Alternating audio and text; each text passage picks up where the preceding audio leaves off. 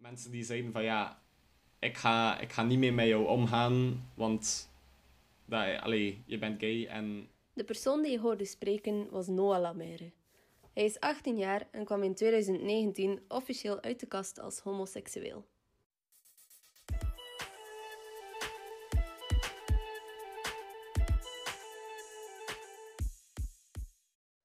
Homoseksualiteit is eigenlijk een term die ons bekend in de oren klinkt. Het is de seksualiteit tussen mensen van hetzelfde geslacht, maar het verwijst ook naar de seksuele geaardheid die zich kenmerkt door seksuele of romantische verlangens tussen mensen van eigen sekse. Samen met transgenders, biseksuelen, queers en nog anderen vormen zij de LGBTQ community. We laten Noah aan het woord met zijn ervaringen. De eerste gedachten rond homoseksualiteit kreeg ik in het eerste of tweede middelbaar. En daarna ben ik dan in een, een, een vage fase van ja, de ontkenningsfase. Van ben ik homo, ben ik bi, is het gewoon een fase. Heb ik daarin ongeveer een jaar, een jaar en een half gezeten. En dan in het midden van het derde middelbaar wist ik het zeker dat ik dan homo was. Ja, ik ben, ben dan over een periode van ongeveer een jaar, een jaar en een half eh, tegen mijn vrienden en familie uit de kast beginnen komen. Mijn oor- oorspronkelijke doel was om pas uit de kast te komen nadat ik een lief had gevonden. Omdat dan, ja, geen idee, dan, dan was het echt zoiets zichtbaar. Terwijl gewoon zo zeggen van ik ben gay zonder een lief te hebben. Allee, dat kan, dat, dat kan ook, hè. dat is ook super logisch. Maar dat, dat is zo minder, hoe zeg je dat, geloofwaardig of zo. Maar niet geloofwaardig, maar het, is minder realistisch. Dus ik wil echt zo tonen van, hey, I'm gay, I'm proud, I have a boyfriend, um, life is good. Toen was ik nog heel bezorgd om mijn reputatie voor mijn coming out. Dus uiteindelijk heb ik dan heel lief gevonden in dat één jaar. En had ik toch zoiets van, ik heb het gehad met mij ja, met mijn persoonlijkheid te onderdrukken. Dus dan ben ik eind vierde middelbaar eerst aan mijn beste vriend uit de kast gekomen. Dan in de zomer mijn beste vriendin. En dan in de najaarsperiode aan mijn echte dichte vriendenkring. Einde van het jaar ben ik dan, eh, tegen mijn familie uit de kast gekomen. En dan 1 januari eh, had ik voor mezelf als deadline gezegd van vandaag gaan we uit de kast komen. Eh, ik heb dat toen via Instagram gedaan. Ik weet niet of dat je die post hebt gezien. Eh, dan heb ik gewoon dat in één keer online gezet, zodat ik er vanaf was. Dat ik niet tegen iedereen het nog een keer één op één moest uitleggen, want dat is heel veel werk. Ehm, en je moet dat, allee, ik wou het gewoon, ik wou dat het gedaan was, zodat ik officieel, allee, officieel, dat ik helemaal uit de kast was en dat ik gewoon geen enkele vraag meer zou moeten beantwoorden van hun, Noah, ben je nu gay of zo. Ehm, zodat ik gewoon puur mezelf kon zijn. Een keer dat ik dan die post heb geplaatst van ja, ik ben gay, daar, daar stopt het helemaal niet. Je, je, me- ja, je leert elke dag, elke week, elke maand zoveel mensen kennen die niet... Allee, als je mensen leert kennen, dan is dat vaak niet via Instagram. Dus dan moet je opnieuw die conversaties aangaan van... Ja, ik ben gay. Ik zeg het niet meer expliciet tegen mensen van ik ben gay. Dat is gewoon... Ik denk dat, dat, dat ik dat ook uitstraal. Ehm, geen idee of dat dat iets positiefs... Allee, ik denk dat dat iets positiefs is. Dat is gewoon mijn identiteit. Ehm, en ik ga dat voor niets of niemand meer verbergen. I'm scared to show this how people talk. Don't wanna worry about whatever. Ik heb echt een, een lange periode geacteerd over mijn persoonlijkheid. Toen ik voor het eerst uit de kast kwam, dus tegen mijn beste vriend, die ja, viel helemaal out of the blue, omdat ik toen echt nog zoiets had van ik probeer nog hetero te zijn, of ik probeer nog niet op te vallen in de groep. Maar vanaf dat ik dan tegen de eerste mensen uit de kast kwam, ben ik daar met die mensen over beginnen praten. En toen begon ik meer en meer te beseffen van...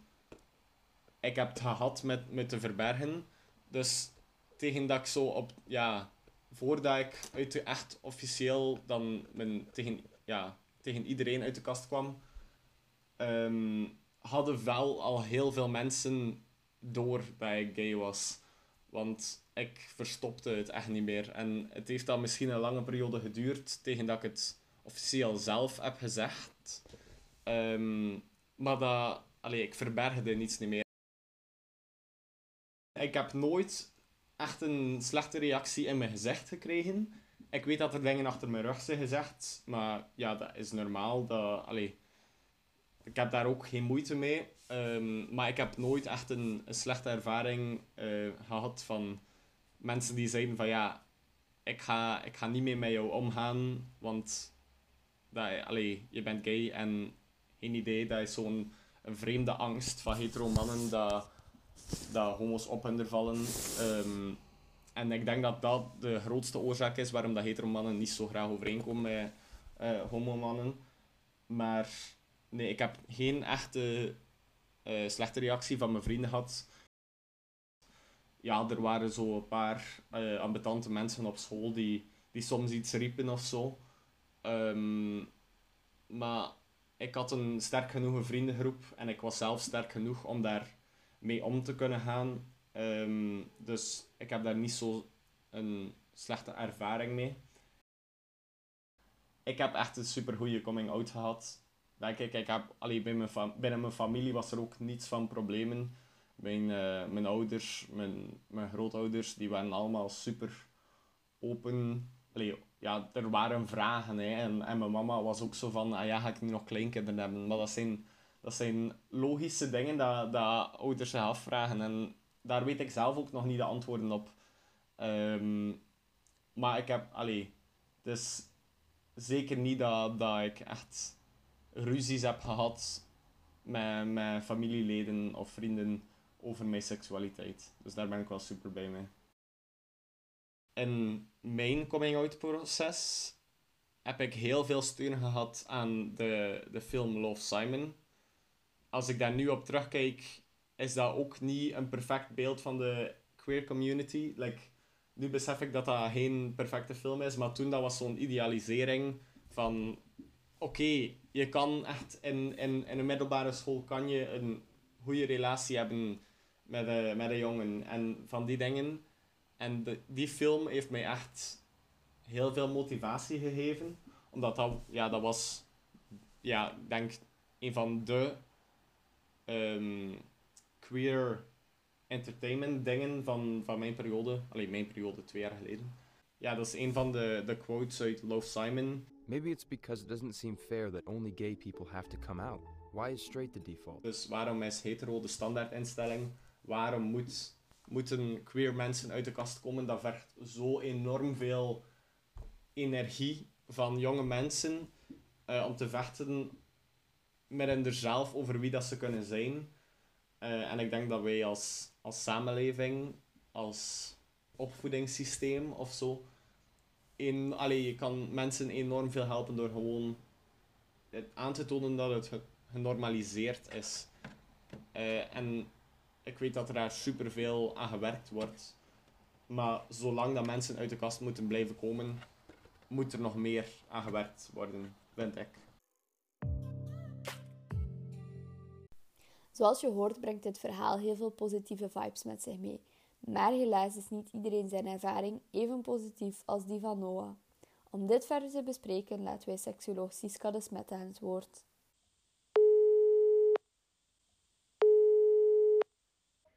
Hey, Siska. Hallo. Wij hebben enkele vraagjes voor u. Hoe komen de meeste mensen hun geaardheid te weten? De meeste kinderen of jongeren hebben al, al vaak uh, van af een gevoel hè, van, van anders zijn, maar ze kunnen dat niet altijd goed benoemen.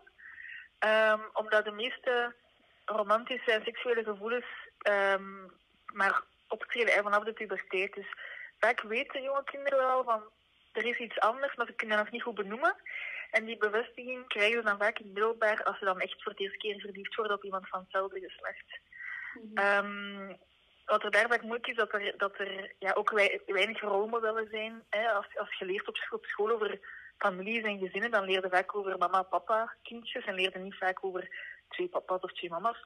Mm -hmm. Die kinderen hebben ook minder um, rolmodellen of minder representatie. en zeker tegen dat ze naar middelbaar gaan, wordt ook het homoseksuele vaak op een negatieve manier gebruikt. Hè. Je hebt vaak die neerbuigende uh, woorden van amai, dat is gay, of hè, dat, dus dan wordt dat nog eens in een negatieve connotatie gebruikt. Dus dat is vaak um, voor jongeren die, die, die wat worstelen hun geaardheid wel een moeilijk, een moeilijk proces. Is een coming-out iets dat eenmalig is, of is het iets dat eigenlijk blijft voortkomen?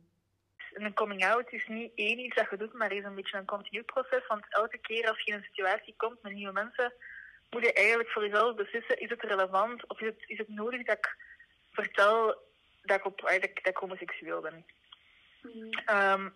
soms is een coming-out ook geforceerd of per ongeluk. Hè. Als iemand u um, gaat dan zeggen betrapt met, met iemand anders, uh, of als die ouders in je gsm kijken. Of, dus soms wordt het ook geforceerd, hè, die out. um, maar dat is, daar is zo niet echt een standaard, standaard uh, gegeven in of zo.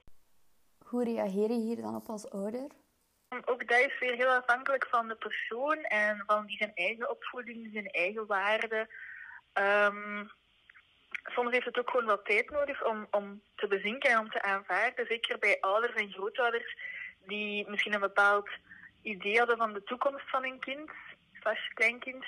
En die ja, dat dan voor een deel in het water zien vallen en, en moeten wennen aan het gegeven dat, die, dat dat niet het, het stereotype, um, het stereotype pad zal worden voor die persoon. Hè. Um, en ze maken zich soms ook gewoon zorgen over ja, wat gaat de maatschappij denken over mijn kind en over ons, hoe gaan ze reageren op mijn kind. Dus vooral bij ouders zie je soms wel dat ze tijd nodig hebben om te aanvaarden. Ik denk zeker in West-Europa is er heel veel, is er echt best veel tolerantie tegenover homoseksualiteit, maar er zijn nog altijd mensen die er echt niet oké mee zijn en die dan soms ook waarbij ofwel de, de persoon zelf ofwel de ander ja, echt breekt. Hè. Um, en je blijft ook natuurlijk wel zien, kijk maar naar Brussel, dat, dat er toch nog altijd heel wat homofoob geweld is. Dus er zijn zeker nog vaak uh, negatieve reacties, jammer genoeg.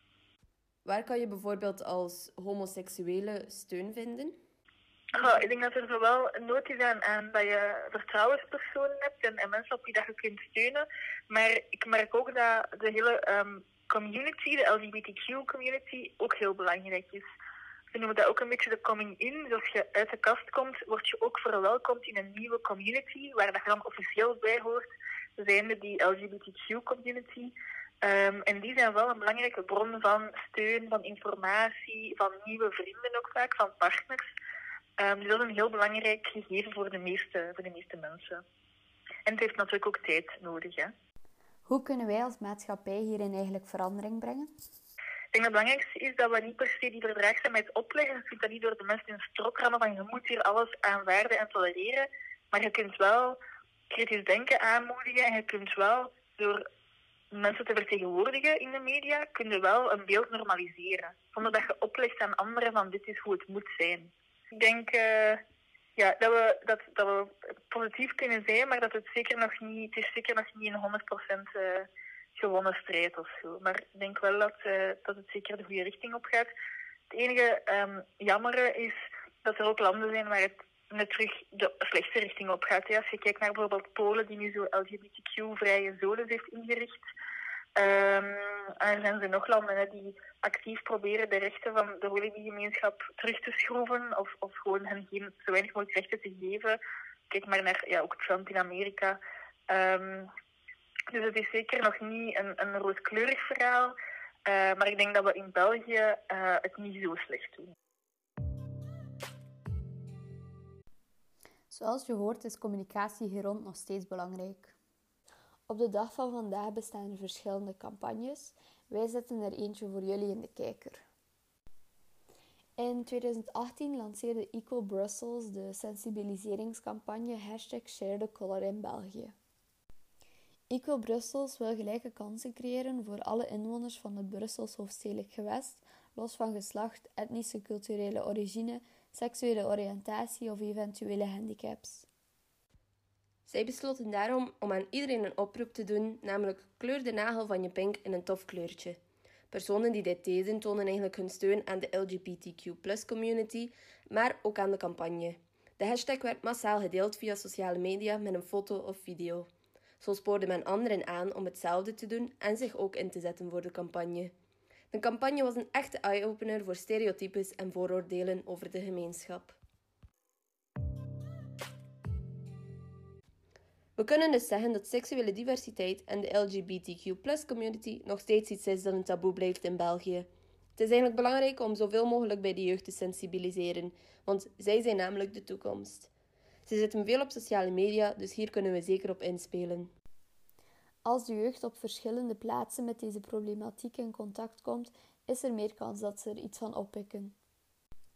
Meer en meer campagnes worden gelanceerd en stereotypes worden weggewerkt uit de wereld, maar het is nog een lange weg te gaan vooraleer dit geen taboe meer is in de maatschappij.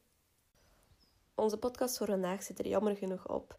Wij waren Chiara en Camille, twee studenten communicatiemanagement at HOWEST. Wij willen onze gastsprekers bedanken om aan onze podcast mee te doen en jij bedankt om te luisteren. Tot de volgende. Doei!